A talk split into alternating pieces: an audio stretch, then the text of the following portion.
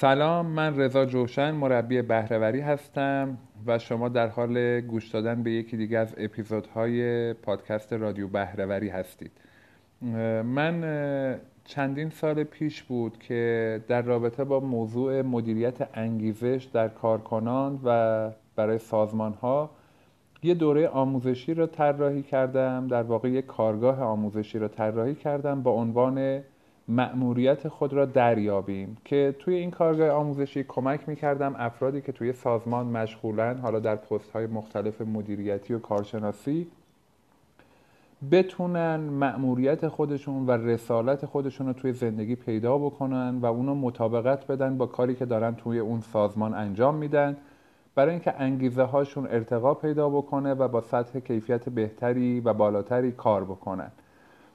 به خاطر این ایام کرونایی دیروز جمعه هشتم فروردین بود که در واقع دیروز و پریروز جمعه و پنجشنبه قبلش من این کارگاه آموزشی رو اومدم در یه برنامه live اینستاگرامی طی دو روز به دوستانی که و علاقمندانی که اونجا حضور داشتن ارائه دادم و چون این کارگاه آموزشی به نحوی طراحی شده بود که باید همزمان با هم پیش می رفتیم و یه سری, یه سری کارهای عملی باید می نوشتن بچه ها و انجام می‌دادن. اون live حتی save م نکردم و فکر می‌کردم که باید قدم به قدم با هم پیش بریم و save ش دیگه خیلی کمک نمی‌کنه اگه کسی بخواد بعدش این live رو ببینه. ولی از دیروز اینقدر پیام دریافت کردم که دوستانی که حالا موفق نشده بودن توی live توی اون زمان خودشون رو برسونن به برنامه live و هر چقدر براشون توضیح می‌دادم هی اصرار داشتن که این برنامه رو ما می‌خوایم و حتی حالا بعضیا پیشنهادم دادن که اگر میشه توی فروشگاه اینترنتی قرار نده, نده که رایگان بتونیم این برنامه رو دریافت بکنیم. و من امروز نشستم و این فایل آموزشی رو آماده کردم برای اینکه اونایی که علاقه مندن بتونن استفاده بکنن و امیدوارم هستم که مورد توجهشون قرار بگیره. فقط خواهشم ازتون اینه که در ادامه که این برنامه رو می‌خواید گوش بدید توی رادیو بهرهوری حتما به نکاتی که عرض می‌کنم توجه بفرمایید. قلم کاغذ کنار دستتون باشه و جاهایی که خواهش می‌کنم دکمه پاز رو بزنید فایل رو نگه دارید و کارهایی که خواسته شده رو روی کاغذ بنویسید انجام بدید و قدم به قدم با هم پیش بریم چون این در واقع کارگاه آموزشی بوده و کار عملی داشته. که اینطوری در واقع به نتیجه بهتر و مطلوبتری برسید. امیدوارم مورد توجهتون قرار بگیره و خیلی ممنونم از اینکه برنامه های رادیو بهرهوری را دنبال میفرمایید و به دیگران هم معرفی می‌کنید. موفق باشید. مرسی.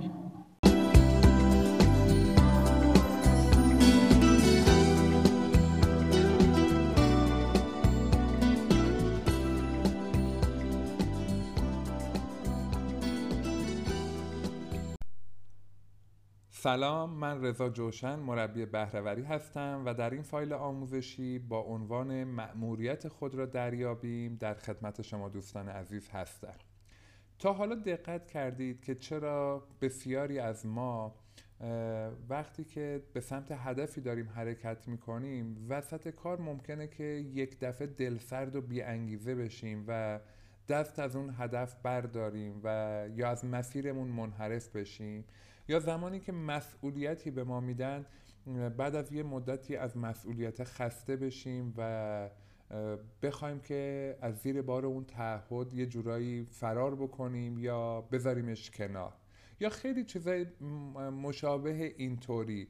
در واقع ما در زندگیمون بارها و بارها برای هر کدوممون ممکنه این اتفاق بیفته که کاری رو قبول بکنیم که وسطش یا مثلا در اواخرش دیگه واقعا خسته بشیم و حاضر باشیم که همه زحمت هامون رو چشم بپوشیم و اون کار رو بذاریم کنار یا اون مسئولیت رو بذاریم کنار یا هدفمون رو بیخیال بشیم و رها بکنیم. یا خیلی از ماها ممکنه که کاری که داریم انجام میدیم رو اونطوری که از روز اول اون کار رو قبول کردیم و شروع کردیم دیگه دلگرم و با انگیزه ادامهش ندیم. مثلا شما دارید می‌بینید محصولاتی که توی کشور ما داره ساخته میشه خیلی از این محصولات شاید روزهای اول خیلی با کیفیت خیلی خوب خیلی همه امیدوار با انگیزه و بعد از یه مدتی اون تیم کاری یا مدیران اون سازمان یا افرادی که دارن توی اون شغل کار می‌کنن دل سرد میشن بی انگیزه میشن شغل رها می‌کنن و چیزهای مشابه اینطوری من یه بررسی اجمالی که کردم می‌بینم که ما به لحاظ دینی دینی نداشتیم که یه هایی وسط کار ما رو دلسرد بکنه یا باعث شده باشه ما چنین باورهایی داشته باشیم. اتفاقا داستانهای دینی که میشنویم همه و همه نشان از اینه که ما چه مردمون سخت کوشی بودیم ما تو دینمون چقدر تشویق شدیم به اینکه باید مسئولیتی که میپذیریم تا ته خطش رو بریم باید به سمت اهدافمون حرکت بکنیم. زمانی که اون داستان شبی که کفار قرار بود پیامبر اسلام رو به شهادت برسونن و حضرت علی متوجه این موضوع میشن و میرن جای پیامبر میخوابن. یعنی تو اون لحظه نه ترسی نه هیچی.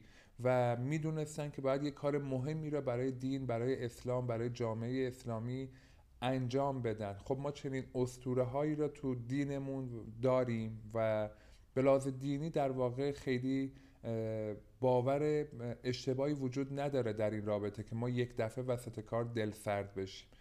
توی زندگی های ملی و اجتماعیمون هم که نگاه می‌کنیم داستان های مشابهی می‌بینیم. ما در زمان جنگ واقعا رشادت ها و دلیری های مثال زدنی داریم که جوانهای ما جوانهای این مملکت مردم برای دفاع از میهنشون برای دفاع از آب و خاکشون تمام تلاششون رو کردن از جون و دلشون مایه گذاشتن از شهادت نمی ترسیدن و حتی آرزوی شهادت رو داشتن.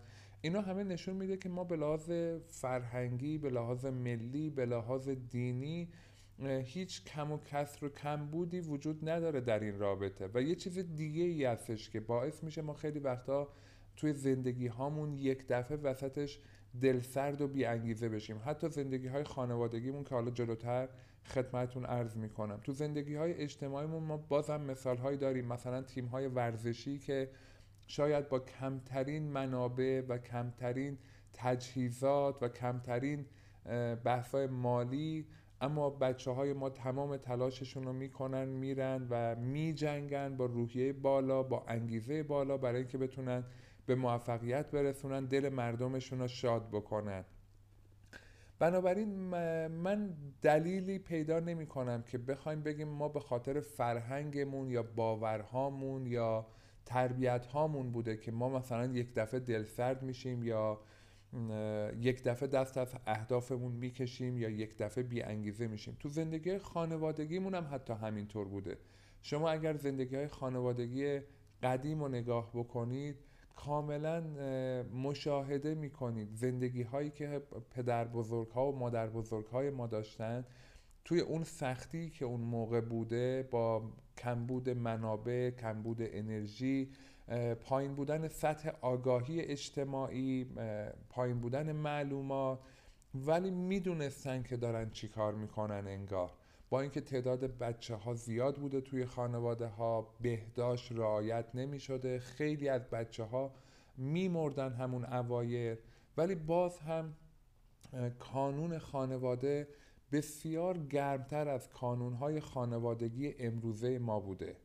و اینا یک دلیلی داره یه چیزی هست که بانوی ایرانی در قدیم افسردگی نمی گرفته زیاد یا حالا من اینا یه جایی می‌گفتم به شوخی می‌گفتن به خاطر اینکه از بس بچه می و کار خونه بوده و اینا اصلا وقتی برای افسردگی نداشته. ولی اگر می‌خواست افسرده بشه و می‌تونست. یعنی در واقع بهانه هاش بود. ولی اصلا به این سمت و سو حرکت نمی‌کردن. دلیلش یه چیز دیگه است که من می‌خوام اسمش رو بذارم مأموریت. برای اینکه زن ایرانی کدبانو بوده و اینا یه کار بسیار مهم می‌دونسته. انگار داره یه کار بسیار مهمی را برای خانوادهش و برای اجتماعش انجام میده. و اون احساسیه که شاید بسیاری از بانوان خاندار امروزی ما نداشته باشن. یعنی احساس بکنن که من کار مهمی انجام نمیدم من فرد موثری برای خانوادم یا اجتماعم نیستم و خیلی از ماها که توی زندگی های شغلی زندگی های خانوادگی یا زندگی های فردیمون خسته و دلسرد و بیانگیزه میشیم یهو یکی از بزرگترین دلایلش اینه که ما نمی‌دونیم چه مأموریت مهمی را داریم برای جامعهمون انجام میدیم. من چه آدم مؤثری هستم برای جامعه؟ توی روانشناسی من یه اصطلاحی رو شنیدم می‌گفتن که بعضی وقتا این سوال اگر از یکی بپرسی ممکنه خیلی حالش بد بشه و اون سوال این بود که اگر همین الان از اینجا به بعد تو دیگه نباشی تو این دنیا به نظر چه اتفاقی تو این دنیا میافته و خب اغلب پاسخمون اینه که هیچ اتفاقی نمیفته و آب از آب تکون نمی‌خوره. و این پاسخ خیلی حال ما رو بد می‌کنه. اینکه من بود و نبودم برای این جامعه برای این دنیا برای خانوادم هیچ فرقی نمی‌کنه و همه دارن مسیر خودشون رو ادامه میدن. بنابراین من باید یه کاری بکنم که بود و نبودم برای جامعهم تفاوتی بکنه. و اون بود و نبود تفاوت بکنه رو ما بهش میگیم مأموریت. کسی که می‌دونه داره چه کار مهمی رو برای این جامعه انجام میده یعنی مأموریت خودش رو تو این دنیا پیدا کرده و بود و نبودش از دید خودش تفاوت می‌کنه. دیگه به این سوال نمیگه که تفاوتی نمی‌کنه. من باشم یا نباشم این دنیا داره به حرکتش ادامه میده. من می‌دونم که خداوند با نعمت هایی که به من داده من چه ارزشی را دارم برای این دنیا و برای این جامعه خلق می‌کنه. کسی که مأموریتش رو می‌دونه کسی که مأموریتش رو تو این دنیا پیدا می‌کنه به هر شکلی که شده موانع رو از سر راهش بر میداره و انرژی های عالم رو با خودش همسو می‌کنه. کسی که می‌دونه اون درخچه‌ای که می‌دونه باید سر از خاک بیرون بیاره به هر ترتیبی که شده با هر زحمتی که شده این کار رو انجام میده و بعد بقیه هم باهاش همراه میشن. این که می‌بینید ما تو زندگیامون دوروبریامون شاید با ما همراهی نمی‌کنن یا اطرافیان با ما همراه نیستن. یکی از بزرگترین دلایلش می‌تونه این باشه که اصلا ما خودمونم تو زندگیامون گیجیم. ما نمی‌دونیم داریم چی کار می‌کنیم. ما نمی‌دونیم چه ارزشی داریم میآفرینیم داریم خلق می‌کنیم. ما چرا برای این دنیا مهمیم؟ و بنابراین وقتی من خودم گیج باشم احتمال زیاده که اطرافیانم هم در رابطه با من و موضع گیریشون با من گیج باشن. اونا هم نمی و هر اتفاقی هم که میفته من می‌ذارم به حساب اینکه اینا در واقع با من سر ناسازگاری داره. حتما اون جمله زیبا رو شنیدید که میگن برای یک کشتی بی مقصد هیچ بادی موافق نیست. کشتی که نمی‌دونه کدوم سمتی می‌خواد بره ناخدایی که نمی‌دونه کشتیش به کدوم سمت می‌خواد ببره و مقصدش کجاست هر بادی که بیاد میگه از بدشانسیه. با هیچ بادی نمی‌تونه خودش موافق کنه. اما ناخدایی که می‌دونه به کجا می‌خواد بره بر اساس اون بادها و طوفانهایی که میاد بادبانش و زاویهش رو تغییر میده کم و زیاد می‌کنه فشار باد رو تحت کنترل می‌گیره و از نیروی باد به نفع خودش استفاده می‌کنه. وقتی یک فردی دارای مأموریت میشه و مأموریت خودش رو تو این زندگی پیدا می‌کنه رسالت خودش رو تو این دنیا پیدا می‌کنه و فلسفه زندگیش رو پیدا می‌کنه می‌دونه که خداوند برای چی منو خلق کرده و از من چی می‌خواد این فرد دارای یه ویژگی هایی میشه که ویژگی هاش خیلی اونو دوست داشتنی می‌کنه و آدم جذابی میشه برای خودش و برای دیگران. اولین ویژگیش اینه که این فرد مسئولیت پذیره یعنی یکی از بارزترین ویژگی های افرادی که مأموریت خودشون رو پیدا می‌کنن اینه که تقصیر رو گردن کسی نمیندازن. خودشون مسئولیت زندگیشون رو میپذیرن. دقیقا مثل اون ناخدایی که داره کشتی رو به سمت مقصدی می‌بره و اگر باد و طوفانهای شدیدی هم بیاد حتی مخالف جهتش باشه ناخدا می‌دونه که تو اون لحظه ای که باد مخالفشه باید بادبانها رو جمع بکنه مثلا. و از اون نیروهای مخالفش هم به نفع خودش استفاده می‌کنه. میگن هواپیما وقتی می‌خواد تیک آف بکنه و به سمت آسمون حرکت بکنه اون باد مخالف هواپیماست که هواپیما رو بالا می‌بره. عقاب وقتی می‌خواد اوج بگیره بالهاش باز می‌کنه که باد مخالف اونو بالا ببره. یعنی کسی که می‌دونه می‌خواد چی کار بکنه حتی از مخالفت ها و موانع هم برای خودش سکو می‌سازه و این وقتی اتفاق میفته که مسئولیت زندگی ما پذیرفتم و تقصیر رو گردن این و اون نمیندازم تقصیر رو گردن اطرافیان و شرایط اجتماعی و تحریم ها و چه و چه نمیندازم این اولین ویژگی فرد دارای مأموریت. دومین ویژگیش اینه که این فرد هدفمنده. هیچ لحظه ای رو تو زندگیش به بتالت نمیگذرونه. حتی اوقات فراغتش رو می‌دونه. دارم استراحت می‌کنم. که ذهنم آروم بگیره یا جسمم استراحت بکنه برای در راستای هدفشه. حتی استراحتش هم در راستای اهدافشه.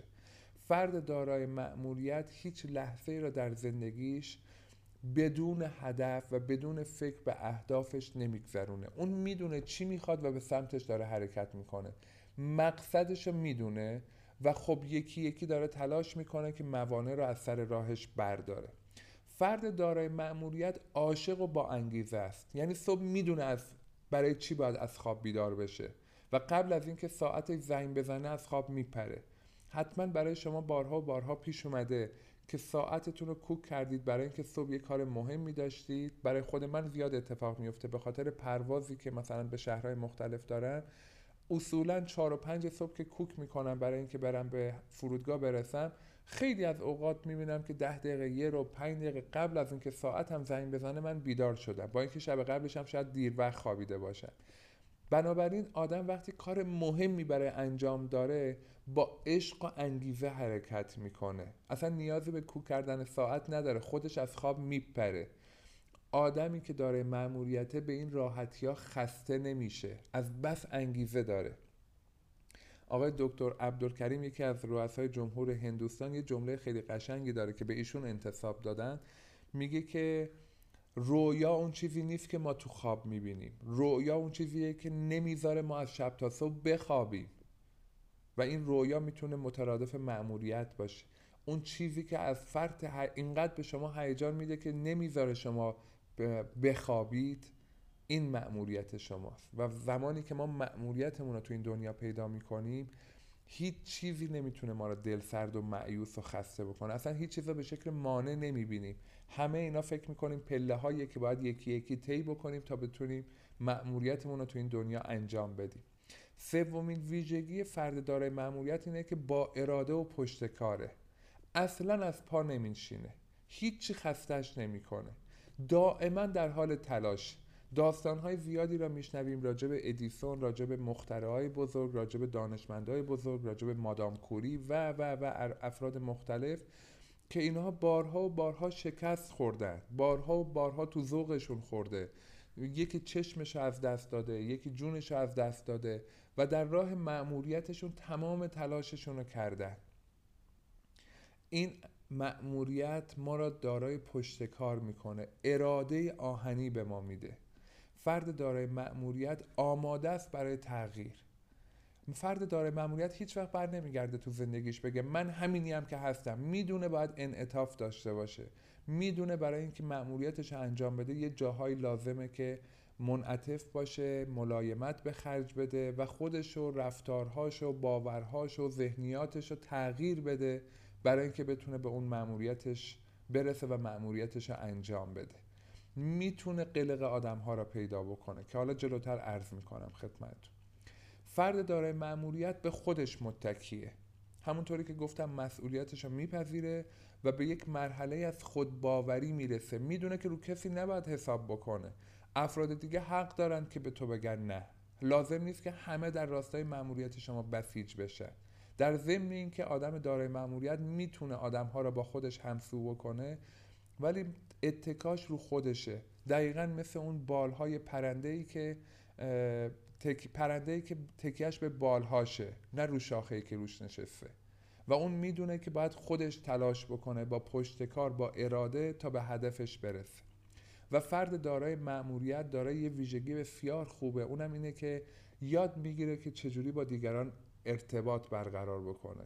چجوری برای اینکه به اهدافش برسه با دیگران رابطه بگیره چجوری توی ارتباطاتش منعطف باشه قلق آدم ها رو به دست بیاره برای اینکه از آدم های دوروبرش از اطرافیانش انرژی بگیره.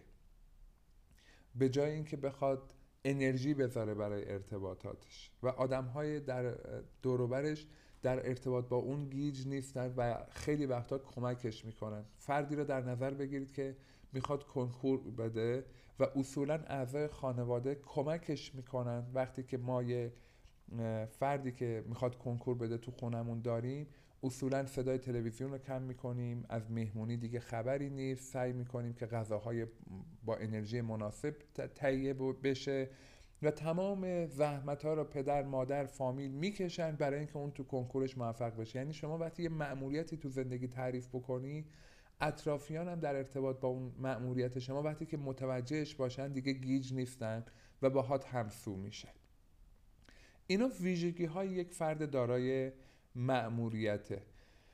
یه لحظه تصور بکنید. حالا ما می‌خوایم در واقع ببینیم این مأموریت چیه و چجوری ما باید مأموریت خودمون رو تو زندگی پیدا بکنیم.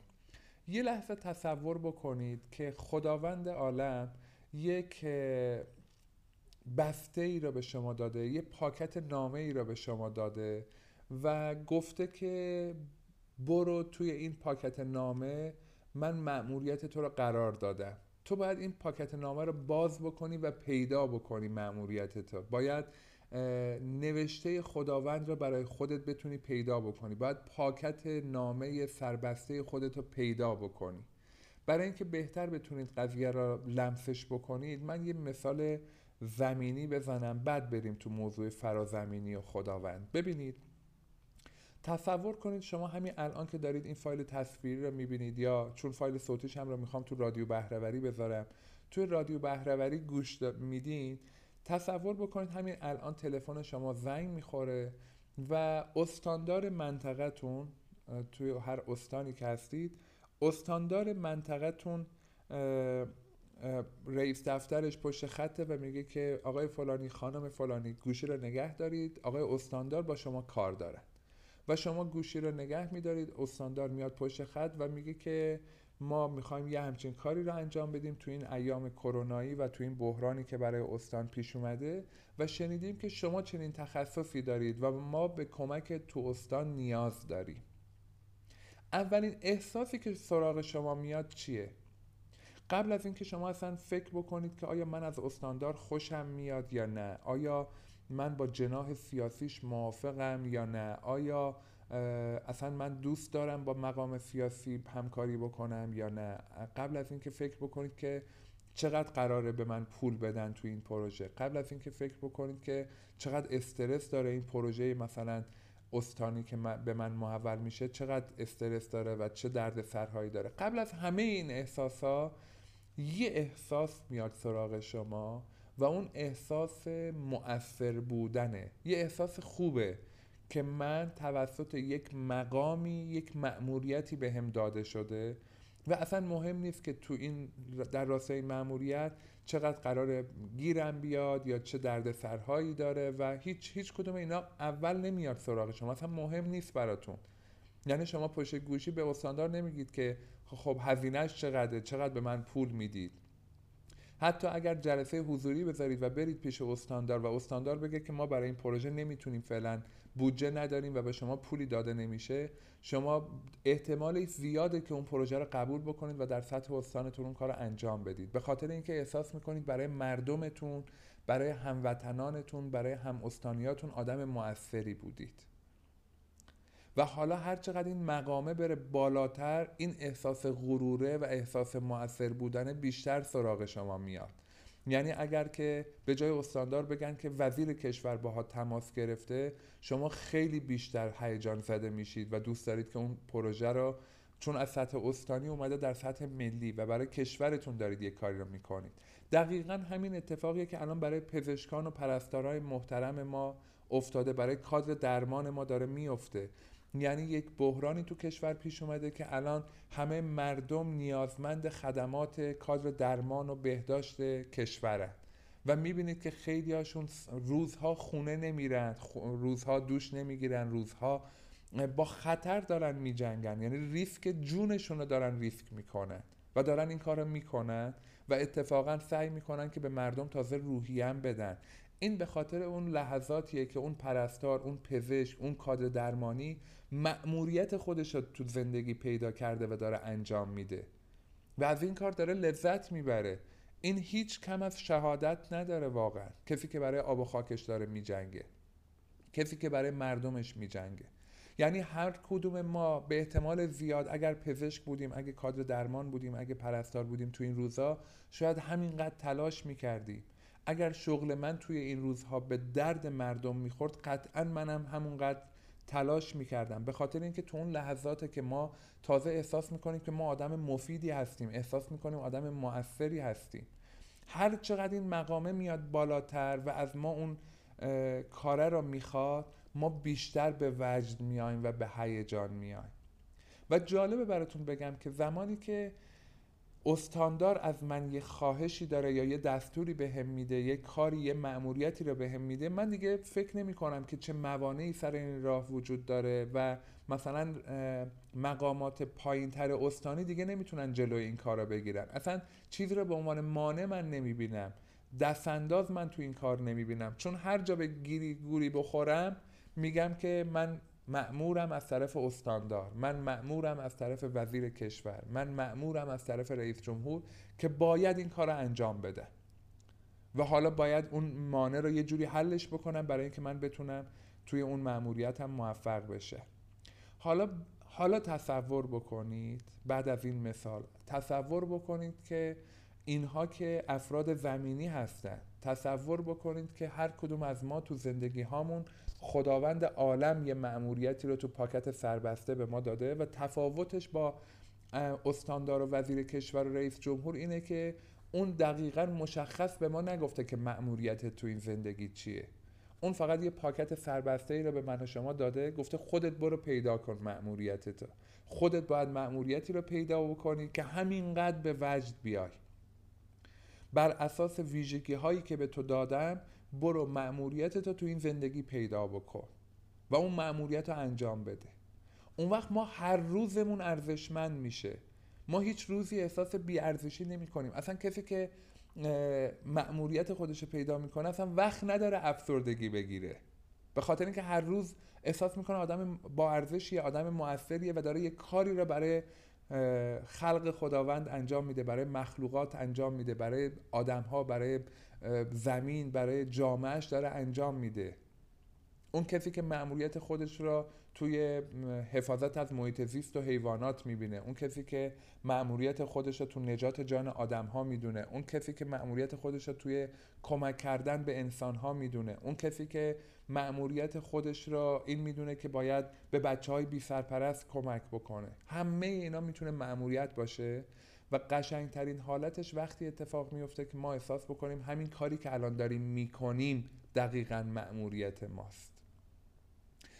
خیلی از من و شماها در سن 20 سالگی، 30 سالگی، 50 سالگی، 70 سالگی هنوز مأموریت خودمون رو پیدا نکردیم و برای همینه که کاری که داریم تو این دنیا انجام میدیم را خیلی ما رو به وجد نمیاره خیلی ما رو خوشحال نمی‌کنه. خیلی وقتا صبح که میشه کسلیم از این که دوباره صبح شده باید بیدار بشیم و مثلا باید بریم سر شغلمون.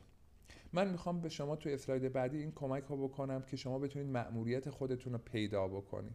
لطفا اگر که قلم کاغذ همراهتون نیست الان فایل رو نگه دارید و قلم کاغذی رو کنار دستتون تهیه بکنید چون حتما من توی این اسلاید به نوشتن شما نیاز دارم. یه بازی رو می‌خوام براتون تعریف بکنم و با هم انجامش بدیم که این بازی رو اگر فقط گوش بدید یا فقط از رو تصویر ببینید و رد بشیم ازش دیگه آخرش برسیم این بازی بازی جذابی عذاب در نمیاد. باید نکته به نکته و قدم به قدم با من بیاید جلو و این بازی رو انجام بدید تا براتون جذاب بشه و اون موقع هستش که می‌تونید مأموریت خودتون رو پیدا بکنید. ممنونم از توجه و اعتمادتون. من چون این فایل رو دارم پشت سر هم دیگه ضبط می‌کنم نمی‌تونم نگه دارم تا شما انجامش بدید. ولی خودتون اینجا که رسیدید قدم به قدم که میریم جلو فایل رو نگه دارید تمریناتی که عرض می‌کنم رو کاغذ یادداشت بکنید و با هم دیگه بریم جلو.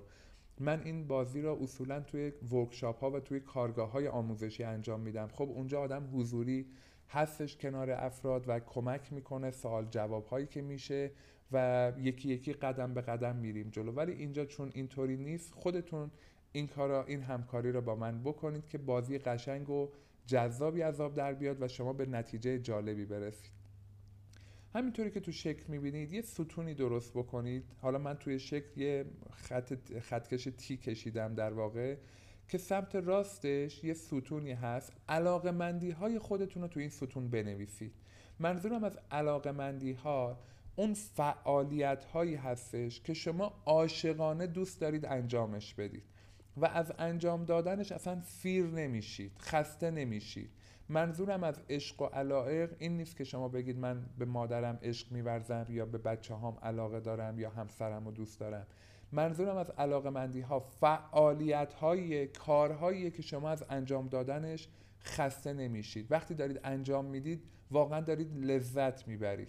حالا این علاقه مندی ها می‌تونه مسافرت باشه می‌تونه ورزش باشه می‌تونه موسیقی باشه می‌تونه یادگیری زبان باشه. هر چیزی که شما از انجام دادنش لذت می‌برید و سیر نمیشید. ده مورد از این علاقه مندی ها رو ازتون خواهش می‌کنم که بنویسید و لیست بکنید. و تا وقتی که این ده مورد رو ننوشتید حداقل ده مورد. تا وقتی این ده مورد رو ننوشتید ادامه فایل رو اصلا گوش نکنید لطفا. ده مورد رو بنویسید. هر موقع که تموم شد این ده مورد یه کاغذی یا دستتون رو بذارید روی این لیست ده تایی و بدون توجه به این علاقه مندی هاتون توی یه ستون دیگه ده مورد از توانمندی های خودتونم را بنویسید. منظورم از توانمندی ها مهارت که شما روش می‌تونید ادعا داشته باشید. خودتون رو تو اون زمینه توانمند می‌دونید تو اون مهارت توانمند می‌دونید. ما به خاطر تربیت های گذشتمون و شکست نفسی هایی که بهمون یاد دادن خیلی همون هرچی فکر می‌کنیم ده تا توانمندی یادمون نمیاد که بنویسیم. ولی از اطرافیانتون کمک بگیرید. دوروبریامون ما رو بهتر می‌شناسن. شما احتمالا رانندگی بلدید. شما احتمالا زبان انگلیسیتون احتمالا شاید خوب باشه.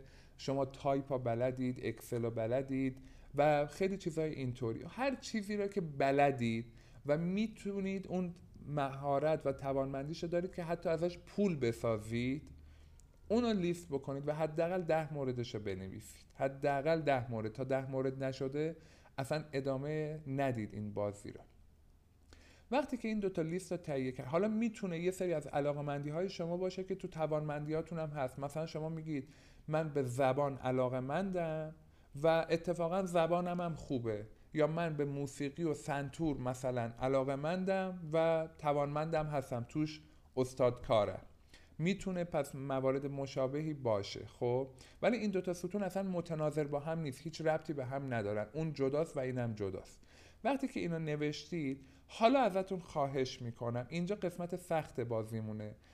فرض کنید که شما قراره که با هفت تا از علاقه مندی های خودتون برای همیشه خداحافظی بکنید. یعنی هفت تا از علاقه مندی های خودتون رو خط بزنید و فقط سه موردش باقی بمونه. سه تا از اولویت های شما توی حوزه علاقه مندی هاتون باقی بمونه. سه موردی که از همه بیشتر عاشقانه دوستش دارید و واقعا دیگه اون ستا رو نمی‌تونید ترکش بکنید و حتما می‌خواید برای همیشه به اون ستا بپردازید. برای اینکه ما ذهنمون توی پیدا کردن مأموریت نیاز به تمرکز داره. یعنی شما اگر که علاقمندی های فراوونی تو زندگیتون داشته باشید تمرکزتون کم میشه و نمی‌تونید رو مأموریتتون متمرکز بشین. مأموریت باید به ما تمرکز بده.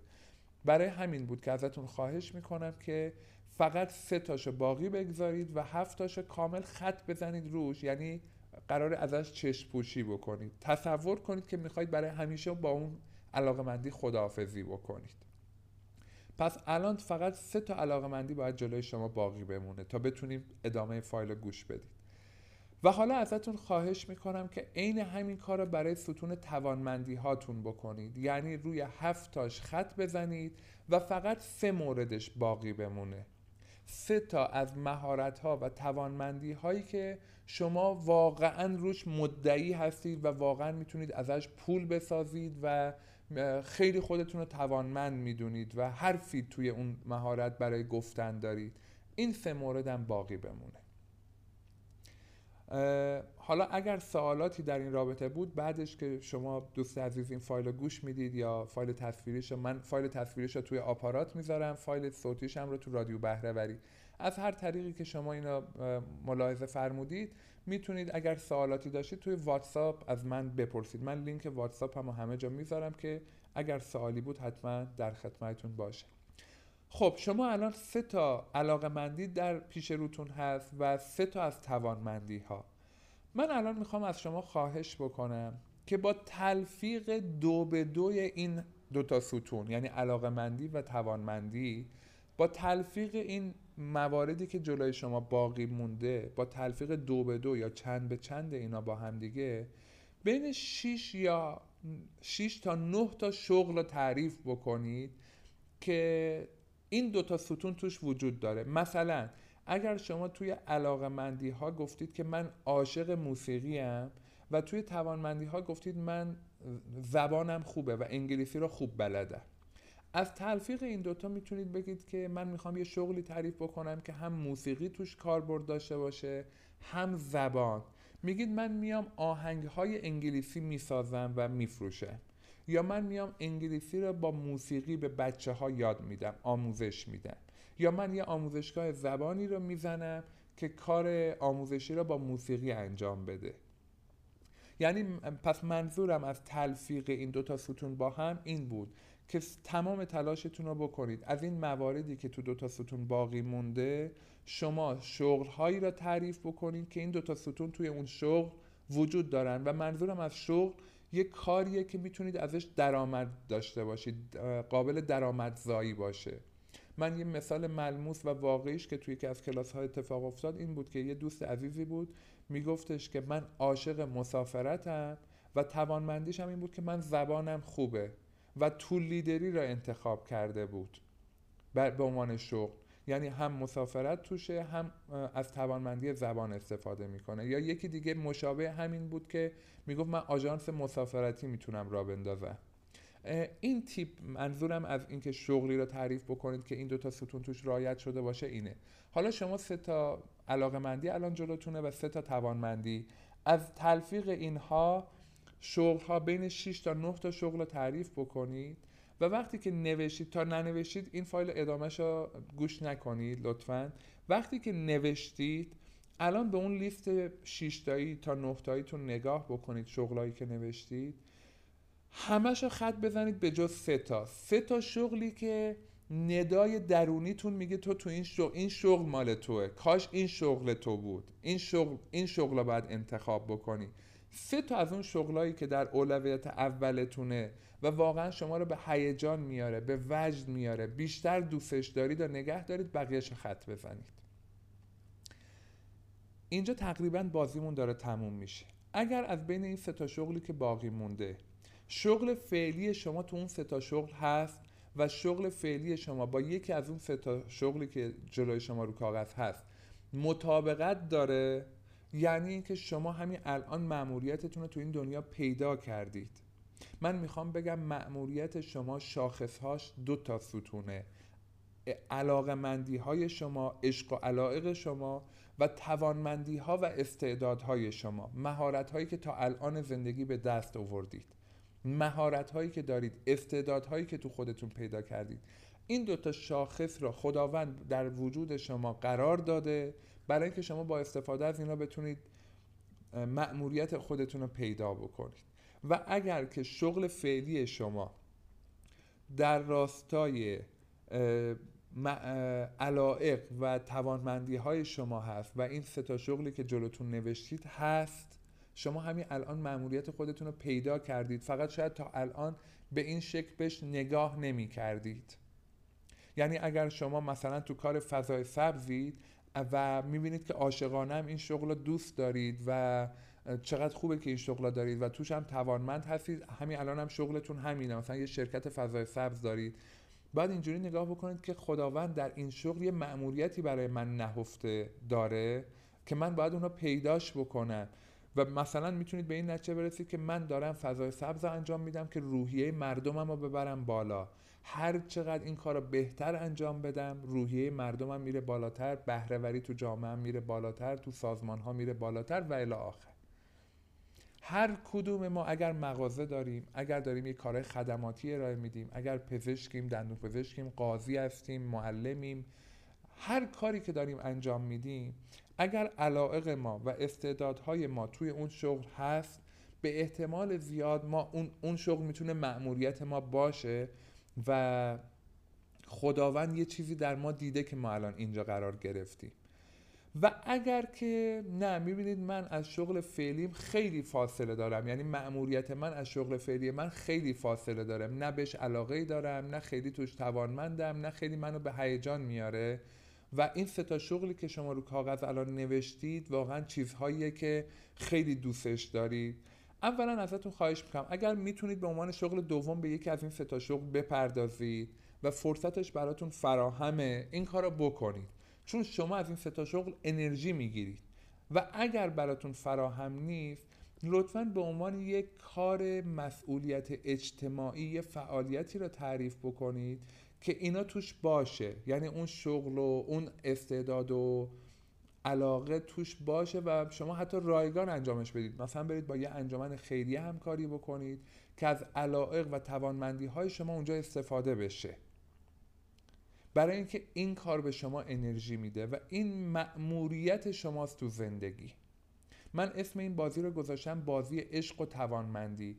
بازی عشق و توانمندی کمک می‌کنه که من مأموریت و رسالت خودم رو تو زندگی پیدا بکنم.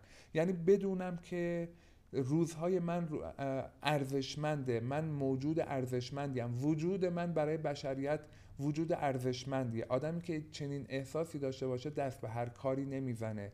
با هر کسی دمخور نمیشه. به هر قیمتی هر کاری نمی‌کنه. عزت نفسش میره بالاتر. این آدم احساس موفقیت داره تو زندگیش. احساس می‌کنه که آدم با ارزش موثریه و اینطوری زندگی ما معنا پیدا می‌کنه به قول ویکتور فرانکل که کتاب انسان در جستجوی معنا را نوشته. ما زندگیمون معنا پیدا می‌کنه. حتی اگر شما شیرینی فروشی دارید فکر بکنید که من دارم با فروش این شیرینی ها به مردم زندگی میدم. مردم با خوردن این شیرینی ها حالشون خوب میشه. وقتی که من اینجوری نگاه بکنم اگر من شاترم و نونوایی دارم من با این نونام دارم عشق به مردم میدم زندگی را به مردم میدم. این یعنی زندگی من معنا و مفهومی داره. وقتی اینجوری نگاه می‌کنم می‌دونم که من چه انسان با ارزش و موثری هستم. وقتی که ما مأموریت خودمون رو پیدا می‌کنیم اون موقع دیگه هیچ وقت تو زندگیمون ناامید و انگیزه نمیشیم. اصلا هیچ چیز نمی‌تونه ما رو معیوس بکنه. برای اینکه من هر روز می‌دونم که باید این موانع رو از سر راه هم بردارم و برم جلو. دو من وقتی مأموریت خودم پیدا می‌کنم شادی و حال خوش از درون من میجوشه. من شادی عمیق پیدا می‌کنم. شادی من درونی میشه. من شادی و خوشبختی خودم و احساس رضایت خودم را لازم نیست از کسی کسب بکنم. این درونیه و از اعماق وجود من داره میاد. من بدترین بلاها و موانع هم سر راه هم سبز بشه من از درون می‌دونم که دارم یه کار با ارزش انجام میدم و این شادی دائما در من هی تراوش می‌کنه و اضافه میشه. نکته سوم این که من وقتی مأموریت خودم پیدا می‌کنم یاد می‌گیرم در این راستا که دیگران رو با خودم همسو بکنم و خیلی از اوقات اونایی که مأموریت خودشون رو پیدا می‌کنن نقش رهبری می‌گیرن در دوروبریاشون و در بین اطرافیانشون. برای اینکه همه می‌دونن که چون اغلب آدم ها این مأموریت رو پیدا نمی‌کنن و کسی که مأموریتش رو پیدا می‌کنه همه باهاش همسو میشن به عنوان پیروانش دنبالش میرن. نکته چهارم این که عزت نفس ما افزایش پیدا می‌کنه. من به, وجود، به ارزش وجودی خودم پی می‌برم و خودم رو انسان ارزشمند و عزیزی می‌بینم. دیگه مراقب خودم هم هستم. مراقب جسمم هستم مراقب ذهنم هستم مراقب روانم هستم و حواسم هست که این موجود را مراقبت بکنم چون این موجود داره کار با ارزشی را برای جامعهش برای دنیاش برای بشریت انجام میده. و نکته آخر این که چنین فردی خوشبختی و موفقیت خودش را به هیچ وجه شرطی نمی‌کنه. اما و اگر و ایکاش را حذف می‌کنه از ادبیاتش و دائما به سمت معمولیت خودش حرکت می‌کنه. خیلی خیلی ممنونم از توجه شما به این فایل و امیدوارم که مورد توجه شما قرار بگیره و این شماره هم که الان روی تصویر می‌بینید شماره منه شماره واتساپ منه. این شبکه های اجتماعی هم که با آیدی رضا جوشن در پیش روتون هست خیلی خوشحال میشم که از طریق واتساپ یا شبکه های اجتماعی بنده رو دنبال بفرمایید. خیلی ممنونم از توجه شما به عرایزم. خیلی خوشحالم که با هم در ارتباطیم به این شکل و امیدوارم که بحران کرونا هر چه زودتر از کشورمون و از دنیا بره. فایل صوتی این مطلب رو توی رادیو بهرهوری قرار میدم فایل تصویرش رو توی آپارات می‌ذارم و خیلی خوشحال میشم که اگر برای دیگرانی هم که دوستشون دارید بفرستید که مورد توجهشون قرار بگیره. خیلی خیلی از توجهتون ممنونم. شاد و موفق باشید. خدا نگهدارتون.